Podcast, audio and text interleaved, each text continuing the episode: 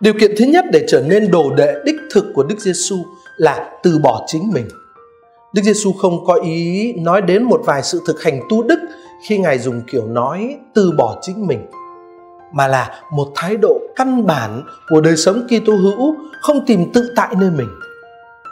Từ bỏ chính mình không có nghĩa là hủy bỏ chính con người hay phẩm giá của mình, mà là ý thức và đón nhận con người và cuộc sống của mình như là một ân huệ và không tự tại nơi mình, như thể mình là chủ thể của cuộc đời mình. Nhìn theo một khía cạnh khác, từ bỏ chính mình là vác lấy khổ giá mình mỗi ngày. Đó là chấp nhận đau khổ và vượt qua những khó khăn mỗi ngày mà trung thành với lời mời gọi của Đức Chúa.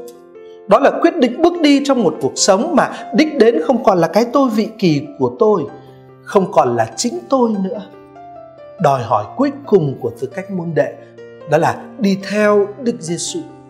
Đức Giê-xu mời gọi các môn đệ ý thức và đón nhận những thách đố quyết liệt của việc đi theo Đấng Mê-xia đến độ sẵn sàng chết, và là chết một cách đau thương, nhục nhã và tàn khốc như người ta có thể đã từng chứng kiến các cuộc hành hình thập giá đương thời. Vác lấy khổ giá của mình theo nghĩa đen chính là việc người bị kết án tử hình vác lấy thanh ngang của cây thập tự trên vai mình, ở đi giữa cái đám đông đang la ó xỉ vả mà đến nơi hành hình.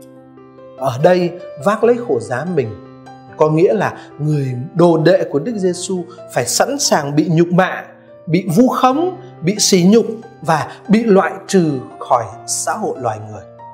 Đi theo Đức Giê-xu là chấp nhận một cuộc đời cay đắng và đau thương như một như cuộc đời của một người bị kết án tử hình đang vác lấy khổ giá của mình mà đi ra pháp trường vậy. Từ bỏ chính mình, vác lấy khổ giá đời mình và đi theo Đức Giê-xu ra pháp trường. Đó chính là ba đòi hỏi dành cho người môn đệ đích thực của Chúa Kitô.